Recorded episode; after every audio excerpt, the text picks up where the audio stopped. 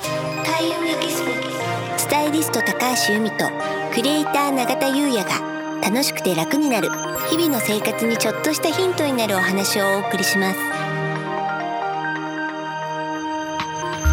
こんにちは、クリエイターの永田優也です。こんにちはスタイリストの高橋由美ですは楽しくて楽になる。本日のテーマはいペット風水はい、となります。これねあのこの間の開運エキスポのイベントをやった時に、はい、あのポッドキャストで取り上げてほしいなんかネタがあったらっていうのを参加者の方にお聞きしたらこれが出てきたんですよね。はい、ペット飼ってる方多いですもんね。そうですようね。ん。永田さんはペットちゃん飼ってます？うちはですね、はい犬をうん。一匹飼ってます。うんあのチワワなんですけど、おーちょっと大きめのチワワですね。 そうなんです、チワワっ。て多分3キロ以下うんとかだと思うんですけど、ううんちのチワワは4キロ。あーあでもちょびっと。はい、うんただあの散歩してって、うん他のやっぱチワワとこうすれ違うじゃないですか、チワワじゃないんじゃないかなと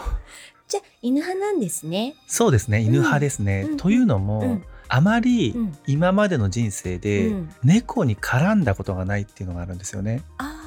あなるほど。周りうのん友達とかうん親戚とかも猫をあまり飼ってなかったりとあか、ーそんなにこう触れてこなかったので、うんまあ変な話少しうん。恐怖感、きょでも猫ちゃんにそういう恐怖感ある人いるんですよね。そうなん引っですかかれんじゃないかとかそうなんですうんもっとね小さい時からこう絡んできていたら、うん多分そういうのもなかったと思うんですけど、うんたまたまなかったんですようんね、へでー犬も変な話そんななかったんですようんうち実家ペット飼ってなかったですし、うん親戚とかもねそんな飼ってなかったんうで、ん犬もそれこそチワワを10代後う半んの時に一人暮らしでうん飼い始めたので、うんえーそこで初めてその時もチワワその時もチワワなんです。チワワ好きっていうことになってますかね あのあまり大きな犬もうんちょっとこう怖いんですよね。でも永田さん大きいじゃないですかご自身でもちょっと怖いんですよあーなるほ。どそうなんですまかあ、ね。そういうのありますよねますよねうんうんそんな意味さんはあはいあの私ねまああの飼ってたことがあるのは犬だったりで犬派だったんですけれど、は20代割ぐらいかな、あの親友のみきちゃんという、ははいいお友達がいて、みきちゃんのお家であの猫ちゃんをね3匹ねおあの捨て猫ちゃんをあの保護したんですよね。はいでそのもう赤ちゃんの頃からその3匹が育っていくのを間近で見てたらもうすっかり猫派になってし猫まっ派て。。うんでそこのうちの猫ちゃんたちがみんな音話でね、うんキーみたいなのはがいなかったんですよ、うんだから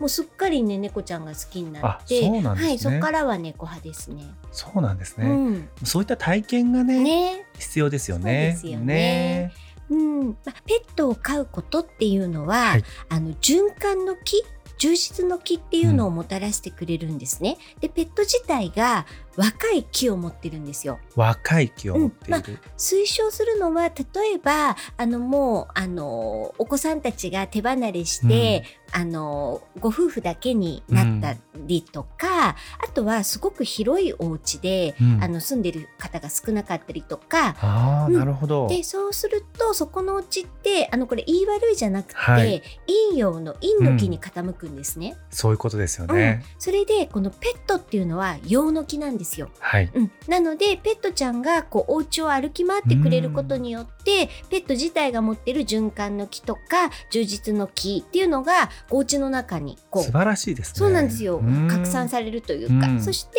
えっと、陰の木に偏ってるお家も陽に転じるので、はい、そういう意味ではそのペットを飼うっていうのは先ほどのあの言ったお宅は推奨されるんですよね。以前あのうん由美さんから教えてもらったはい、空箱。うんあの空箱も陰抜きになってしまうんですよね。そうなんですよ。ということは先ほどの使はっい、てないお部屋そうなんですよね。も陰抜きってことなんですそうかなんねで。す。うんなのであのペットちゃんがそこにいるとその充填されるといったイメージですかうねん。そういうことなんですね。ありがとうございます。はい、それでねあのペットと一緒に住む上でいくつかポイントがあるので今日はそれをね、お伝えしていこうと思いおま願いす。します。はい、あのペットといってペットって家族じゃないですか。はい。で家族なんですね。うんでも人ではないんですねやはりはい。家族ではあっても人ではない。はい。なのでトイレとか寝床は別にするっていうのがすごく大事なんですよ。結構一緒に寝てるとかねじゃないですかお聞きしますね。私も最初そうでしたね。うん、うんうんはい今の子は違いますけど、うんうんうんはい、うんなるほどなるほどなので、えっと、寝る場所はまず別にすはるいということがポイントはい、そしてこう、ね、トイレの場所をねどこに置いたらいいでしょうっていうのをねすごくよく聞かれるんですね悩みますね、これどこがいいと思いますやはりあの寝室とかうんから離れた場所、ああなるほどはいなるべく遠い場所とかまあ正解です。お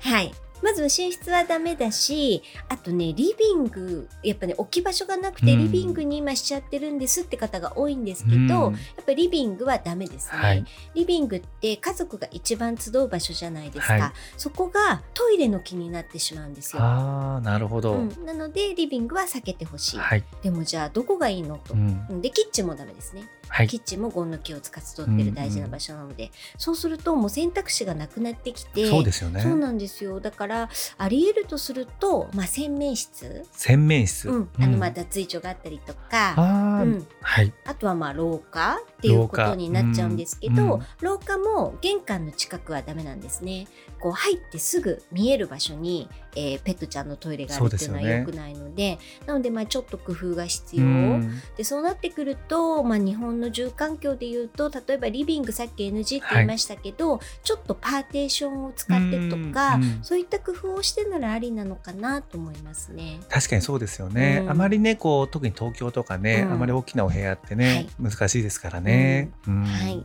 でそれがねまずトイレの場所が大事と、はいはい、あと寝床ねさっき一緒に寝るのは NG って言いました、はいでこのなんでかっていうと、まあ、寝ている間っていうのは自分の気を浄化させて再生させる時間なのでこれとっても大事なんですね。はいでここでこう人ではないものとの気が混じるっていうのは良くないんですよ。でねこれ気が混じってしまうと容姿に影響が出てくうるん。ええうん、でこれ、ね、人間じゃだんだんなくなってくるそうな んですか先生言われててでえ怖いって思うじゃないですか。 はいだけどこれ怖いとかじゃなくてねよくねペットと飼い主すごい似てる似てます人っていませいんますこれって、まあ、もう気が混ざっちゃってているそうなんですかそうなんですよなので、まあ、うんとっても微笑ましいんですけれど、うんまあ、ちょっと風水的にはあんまり良くないかなそとういいうったことなんですねところですね。うんはいあとねファッションですね、はいうんまあ、猫ちゃんはそうでもないですけどワンちゃんってお洋服もすごく出てるじゃないですか、うん、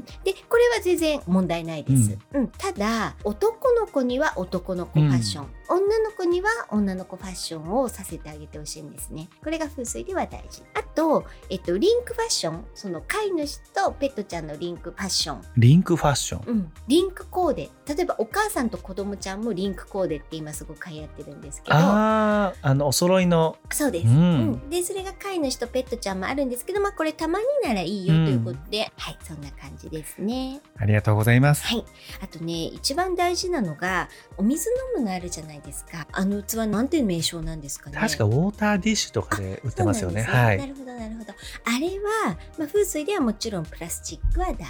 なので陶器をおすすめです陶器ですよね、はい意外とねプラスチック多いんでね、そうなんですよね。うんまあ、あの、すごく扱いがね、楽なんで、杖選びがちですけど、陶器のものが、はいわえっと、ベストです。かりましはたい。あとね、ちょっとあんまり、えっと、ペット飼ってる方には、えっと、聞きたくない話題かもしれませんけど、あの、寿命を全うされてうん旅立った後ですね、はい、あの、お墓、うんはうんえー別、人間とは別、うんうん人間のお墓には入れてはいけなはいい、それから、えっと仏壇も別その仏壇のところにっていうのはあのワンちゃんの写真を置いたりもよくないので、うんそれは別にしてくださいってういうこんと。うんうんあとねこれちょっとたまにあるんで、はいあのこれはお伝えしておきたいんですけど、ペットちゃんをねずっとそばに置きたいってことで、あの骨をねずっとお家に置いてしまってる方がたまにいるんですよ。でこれね本当にダメでこれってまあ人間でもたまにあるんですけど、